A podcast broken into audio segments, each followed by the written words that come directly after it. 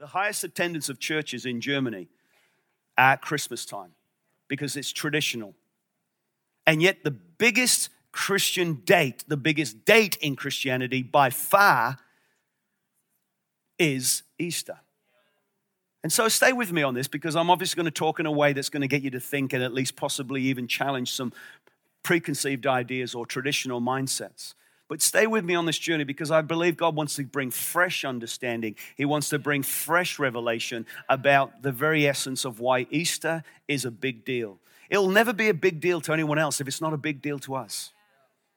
It doesn't work like that. It's got to be in you before it's in anyone else. And so let's really talk about why is it a big deal. And so Easter obviously is about the death and the resurrection and we understand that to some degree, but let's think about Christmas. Christmas points people to Easter. A son was born unto you, a child will be born, his name will be Emmanuel. So we see that Christmas actually has a purpose, and he was born, Jesus, to die. And we find that that story goes towards Easter. So you can find that they're actually complementary according to the Word of God. So we've got to make a decision today in our Western culture. Are we going to make the traditional version stronger and bigger than the actual biblical version of Easter? So I want to put on your table today, I want to put on front of you today the biblical version of Easter. And why does it have so much importance for us? And what is it about it that should get our attention? So, what's the big deal about Easter? Number one, Easter reveals the power of the cross. Easter reveals the power of the cross. Uh, Christianity is nothing without the cross.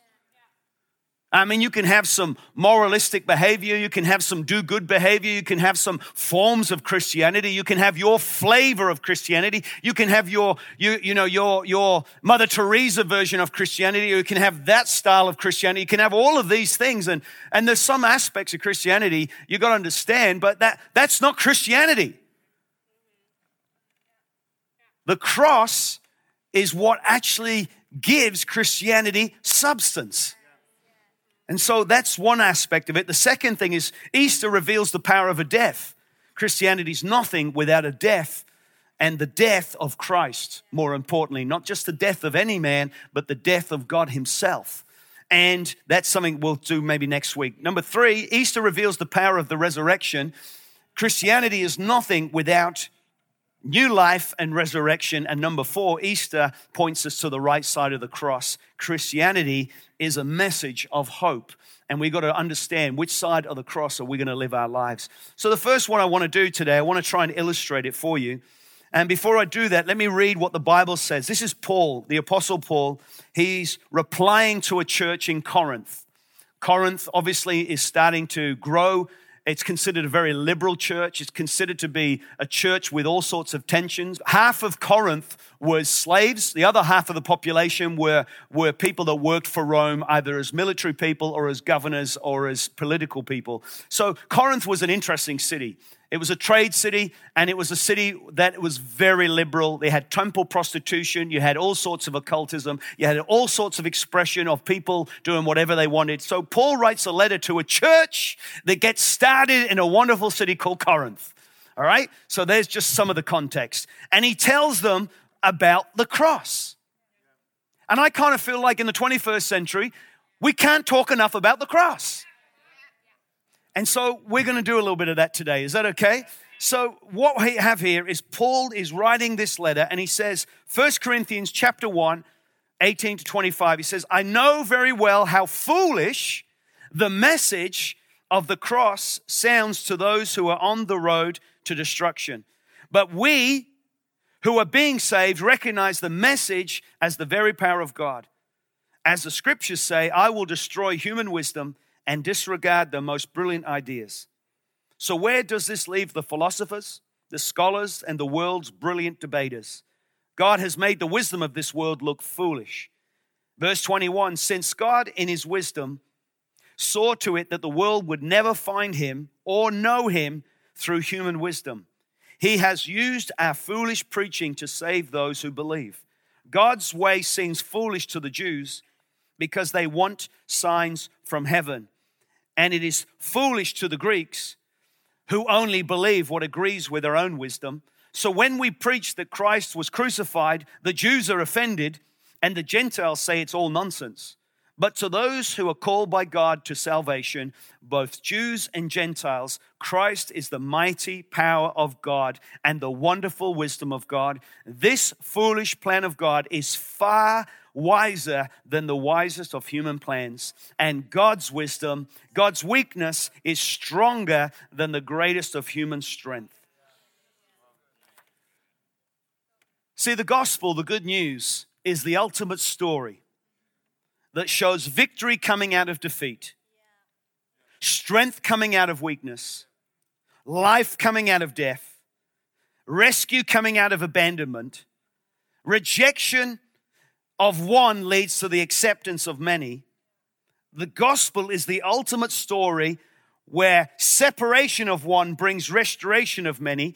All of these things I'm reading out to you, you will find in modern day movies, box office hits redemption, underdogs becoming winners. It's amazing how humans, we always resonate to injustice and justice. We're drawn to the stories and the narratives where things that are not right have to be addressed, and we want to protest, and we want to lobby, and we want to do this, and we want to do that. And human effort can only get you so far. But listen to the gospel it's the ultimate story that shows one became sin so that many become righteous. One becomes lost so that many can be found. One leaves home so that many can come home. Son leaves the father so many sons can be restored to the father. The father rejects one son so that the father can accept many sons. The gospel reminds mankind that our greatest enemy has been defeated. Death, where is your sting? Grave, where is your hold? Pain and suffering, evil have all lost their power. No more pain, no more crying, no more weeping, peace forevermore, joy everlasting, eternity secured forever comes through the good news. You might not like it right now, but you've got to understand what the gospel is and what it isn't. And we've got to be willing to lay down our traditional forms of the gospel and pick up the biblical narrative of the gospel.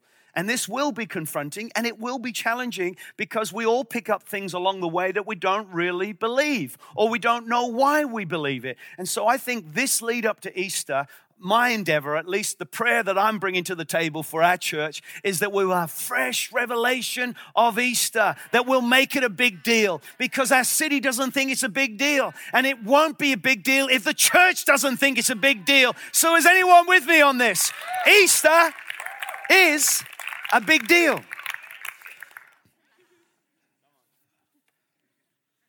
Let me give you an illustration to try and do this because I feel an illustration may bring it home a little bit closer. Think about it. If you take the cross out of our story, what have we got? What have we got? That's why you can never take the cross out of our story. So, what I want to do here is I want to get an example. So, Andreas, you can come up and you can play Jesus again. and you're on the cross. And what I want to do is to illustrate again a lot of things here that we can take for granted. So, I don't know about you, but when you look at the cross, the Greeks were like, that's a whole lot of nonsense.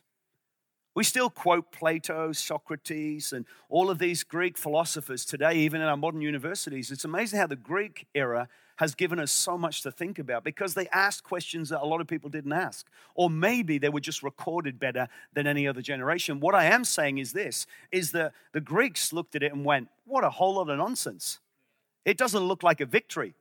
Alexander the Great would never have seen Jesus on the cross and said, Victory! It would have said everything else. Your hero is dead. Your God is so weak. And we've got to remember the narrative of our life. We've got to remember the story and the tensions of today.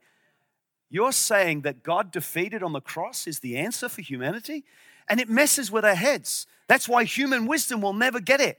Human wisdom's never going to perceive it. So let me ask you this, or uh, oh, let me present it this way. Observation asks three questions. Three questions that observation asks. Number one, what's the need? A second question that observation will ask is, what's the opportunity? The third question observation will ask is, what's the message? So, what's the need? When you're observing the cross, what's the need? What is the need for a man to be brutalized and executed on a cross? It, doesn't line up. It's like, I, I'm, if I'm God, I'd have a better way. We can come up with innovation and, and, and startups, and we can come up with a whole lot of investors and angel investors. We, we got all our little ideas, but if we were God, what would you do? All of God's strategy for the redemption of humanity is visually put on a cross a man that has dropped his head, a spear in his side, three nails to hold him up, a gruesome crucifixion, a gruesome, basically, execution. And that is the redemption story of the world.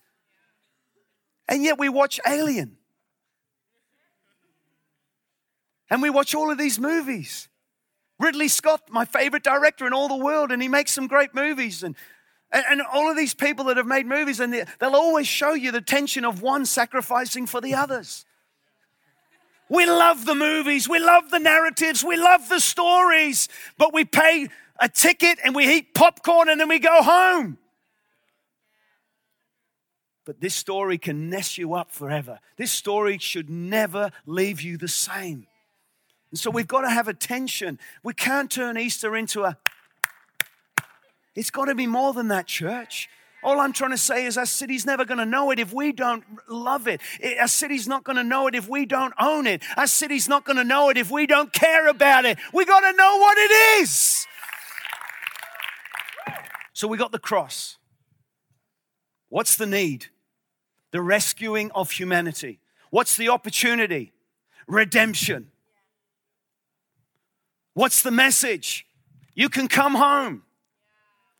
And so you can go from different angles on this. And by the way, you can ask them questions in any area of life, area, any area of life. Observation will always ask questions. But what I want you to understand is, is that there was people that Jesus spent his public ministry with for three years. And I want to sum it into basically two categories and probably will introduce three categories. And I want you to understand this. Now, theologians and writers and thinkers have done this for years, and they say it way better than I can. But on the cross, if you can put the image up for us, there was not just Jesus crucified, but there was two thieves on either side. And what I love about this image is that the gospel narratives tell us this that a common criminals were put on each side of Jesus. And what I think is amazing, and the thinkers and the theologians have articulated this so well, is that there are two thieves, a thief on each side of the cross. And that can mean so much for us even today. If you do not keep Jesus central, we can drift to the left or drift to the right. In other words, we can get robbed by going to the right, and we can get robbed by going to the left. And they articulated this in a way that I'd not seen before. But I want you to see this with fresh eyes and fresh ears. I hope you to see it and understand it today. So here's Jesus, and what's his message? Well, there's two groups of people, so let's get two of the amigos. And Luke, you can join the amigos today. So we've got three amigos. And what we've got is we've got Robert, you're going to be the religious. And we've got Sven, who is um, you're just a picture of humility, so you can go humility. So, so Luke represents basically, and Luke, the Gospel of Luke majors on this. He always mentions the untouchables, the broken, the forgotten, women and children, tax collectors, people that were despised by the religious. So when Jesus was around, he got most of his flack, most of his tension from the religious community. The Pharisees, the Sadducees, and all that represented the Torah, the, the, the, the law of Moses. And, so they prided themselves on keeping the law. They walked and talked religiously. They prayed long prayers and they were the first to sacrifice and the offering and make it all about themselves and look how big my offering is. And they, they, were, they would walk past people uh, uh, uh, that were in need and just to obey uh, basically um, the, the law, the law of the Sabbath and all of these festivals. And that, that's what they were about. They weren't about Jesus, they were about, and, and it's amazing how Jesus points to all these shadows. All these shadows were pointing to Jesus, but they couldn't see it. They were addicted to the shadows. And I think sometimes we're a bit like that. We're like more addicted to a tradition than we are to Jesus. I don't want a tradition, I want Jesus.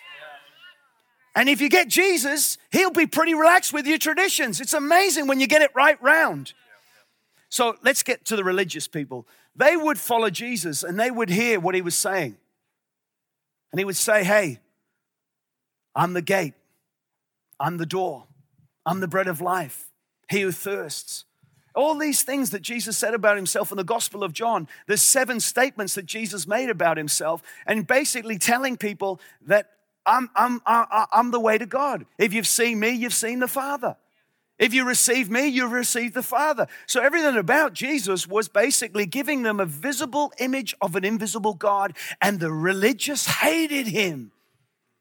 Because how did he talk? So they're listening to him and they're getting mad and mad and mad and angry because their whole foundation is based on good works, religious works. What I have to do, what law I have to keep, what sacrifice I have to bring. And so Jesus comes and they see him hanging out with these guys, the little rascals, the naughty people. Not that their act together, the tax collectors, they were ripping everybody off. They were stingy cheaters. They were, they were not pleasant people. But what is he doing? He's speaking, come home, come home. And so these guys are listening and going, huh, who does he think he is? And these guys are listening from a distance because they didn't want to get close to the religious because they knew they could be stoned, they could be killed, they could be exiled. It was a very tense world. You think we got problems in the world today? Trust me, we've always had problems in the world. It's just Instagram makes it worse. and Twitter and everything else.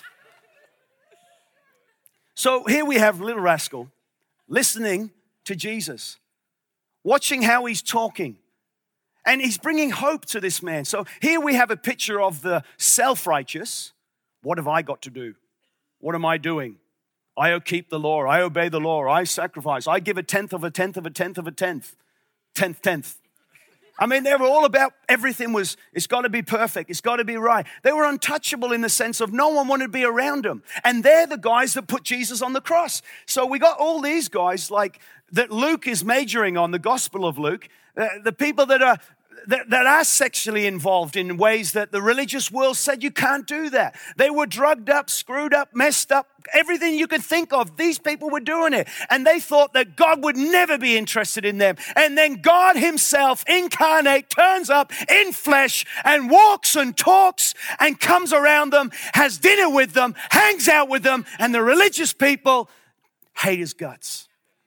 Anything changed today? And so the little rascals are leaning in. They're a little coming closer and they're like, Can I come home? Are you sure I can come home? I, am messed up. I'm broken. I've done things I'm ashamed of. I, I, I need forgiveness, but is there forgiveness for me? Is there hope for me? And so they're leaning in, but these are leaning in, but they're not leaning in to basically learn from him. They're leaning in because they actually want to kill him. So pride wants to kill, but humility wants to learn. When are you more humble? When you're doing well in life or when you're broken in life?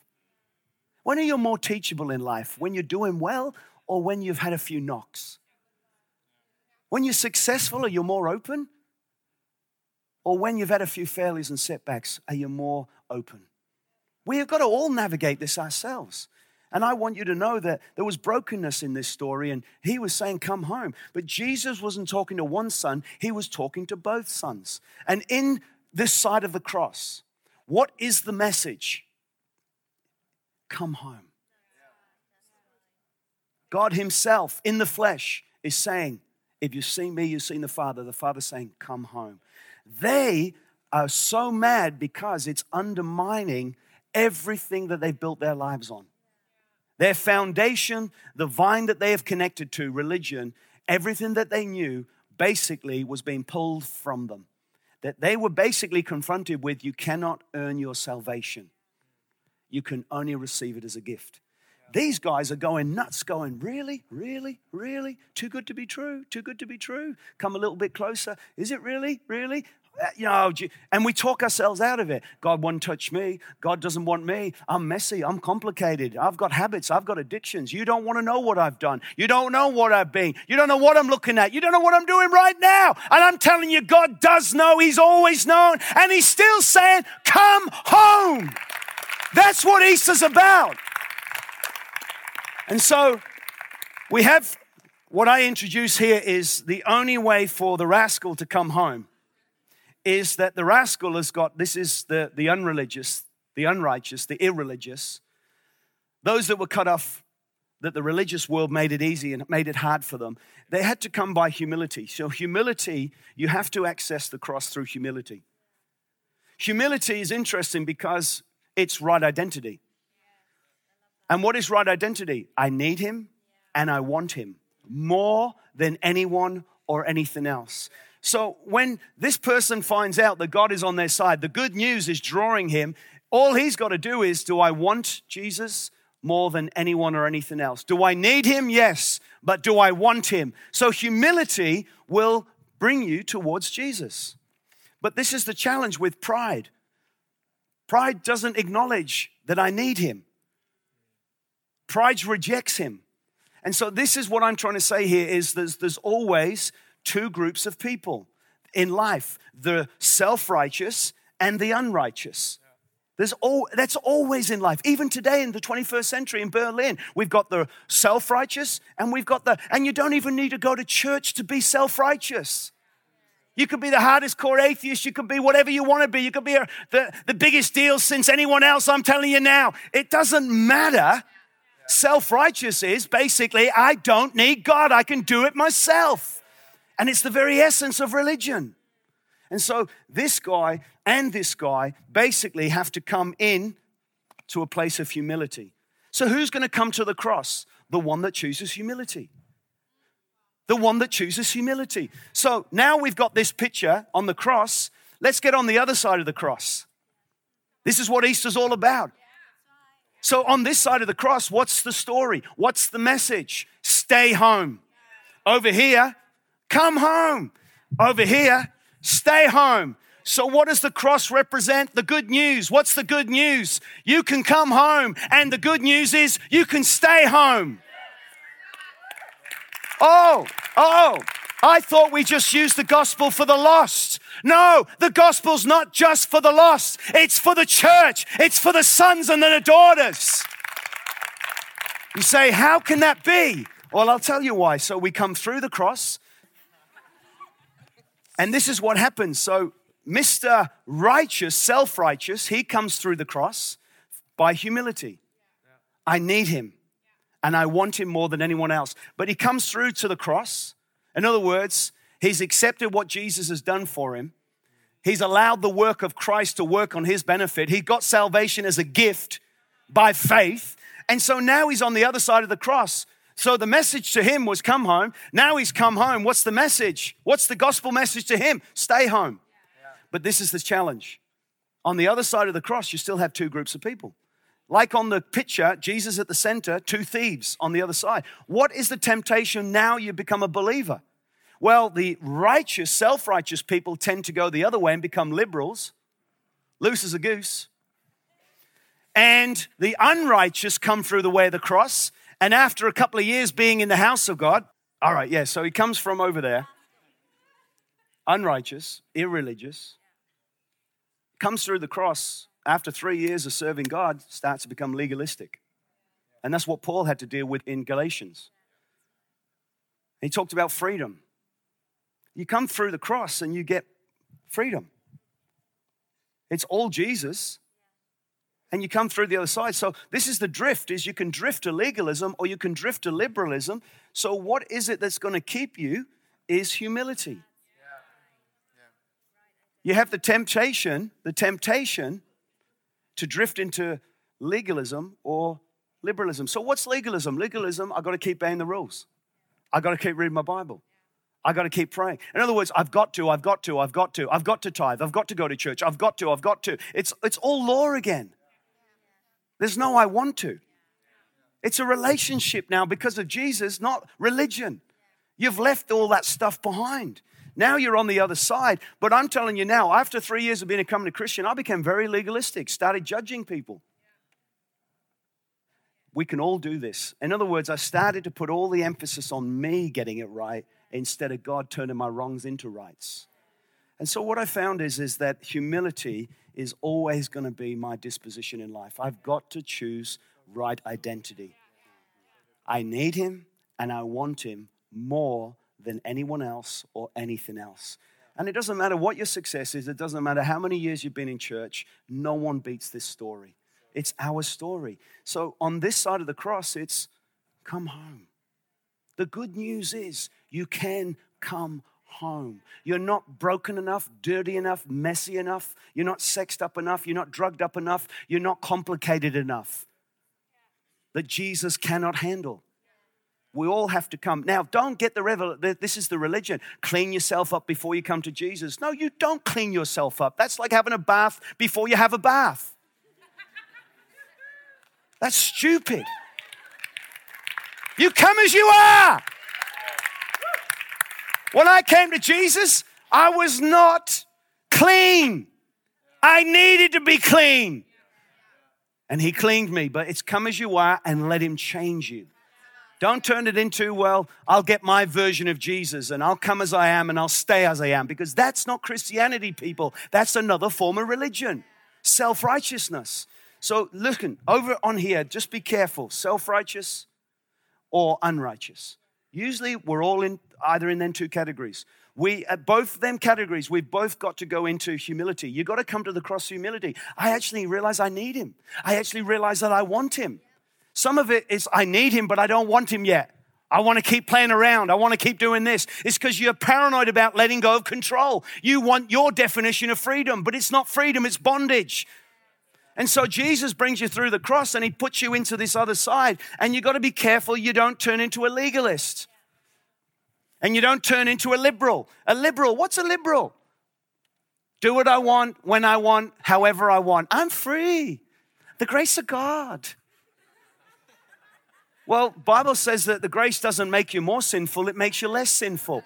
It doesn't mean that you can do more and get away with it. Christ can't be crucified for your sins anymore. He was died once and for all, past, present, and future sins. You have a place of safety and you don't dishonor God by, by, by, by dishonoring it. You honor it by doing what God said you can do. In this place, don't become a liberal and think it's whatever I want. No, don't use your freedom for self serving. Use it for the glory of God. Use it to serve each other. And I want you to understand this is a lot of tensions at a lot of levels because all of us come from this side of the fence and we come through the way of the cross, and you don't know who gets saved, and you don't know why people get saved. You don't know all the details, and you can't judge it. All you can do is watch over time and see the fruit and the evidence. But on this side of the fence, I want you to understand just because you came by the grace of God, understand the gospel and the good news is not for those who are lost, it's for those who are found. It's equally as important. And that's what keeps us in a place of humility. I need him and I want him. I need him, I want him. What happens if you come through the cross and on the other side of the cross, let's just say last weekend you said yes to Jesus. And then suddenly you've had the worst week of your life. You found out the habits that you've got before Jesus are still there. You know something's different, but you don't know what it is, but you've still got things going on. And I'm telling you now, we've all got to realize this. Who told you you wouldn't have any more problems? That's exactly right. So you come to Jesus, you come to the cross, you come to this beautiful good news, and then you find out, oh my goodness, and then suddenly, straight away, you make a mistake, you have a bad thought, you do something you're ashamed of, you do what you love, but you do what you don't want to do, but you do it because you love it, but you don't love it. Anyone know what I'm talking about? And then suddenly you're like, oh, you're over here again. Oh, I'm a sinner. Save me. I'm not. And you, you play all these drama games and we put ourselves back over here. And Jesus said, What are you doing over there? You're supposed to stay over here. My blood is big enough. My name is big enough. My kingdom is big enough. You don't run back out. You stay home. But listen, are we going to build a kind of a church that will let that happen? I know I'm shouting, sorry, because I'm passionate, but listen to me. Can we build a home where kids can stay home? Where God's sons and daughters can stay home? Well, but I'm a bit messy. I know you are, but so am I. So are you. Or do we want to go back into this? You think the Pharisees were sinless? They were not sinless. What about the woman in adultery? The point I'm trying to do here is are we going to play church? Are we going to play religion? Are we going to turn Easter into a show? Are we going to turn it into something that has no power, no wine, no nothing for anybody? We've got to get back to the real Jesus. Got to get back to the real message. No one is saying that on the other side of the cross that you are going to be perfect. You weren't perfect before, but why is it different on this side? It's because you're on this side because of the finished work of Jesus. It's grace and grace alone undeserved. And you know what the grace of God does? It melts you every time you feed on it. I get what I don't deserve. I don't deserve your kindness. I don't deserve another life. I don't deserve a second chance. I don't deserve. And you can talk yourself out of the promise of God. Well, I'm telling you, when you get onto this side, this is not about making mistakes. It's, it's, it's, oh, it's knowing that you do make mistakes, but what do you do with them? You keep bringing them to Jesus. You keep going, God. And it's not begging Him for forgiveness, you're forgiven. It's using the things that He's given you. You've got my name. You've got my assurance. You've got my promise. You've got my Holy Spirit. You've got the blood of Jesus. You've got everything that I ever gave you. My work is a finished work. So, what am I trying to say today? It's the good news that gets you home, and it's the good news that keeps you home. It's the good news that helps you, and it's the good news that strengthens you. Keep it about the good news. Keep it about the gospel. Keep it about the cross.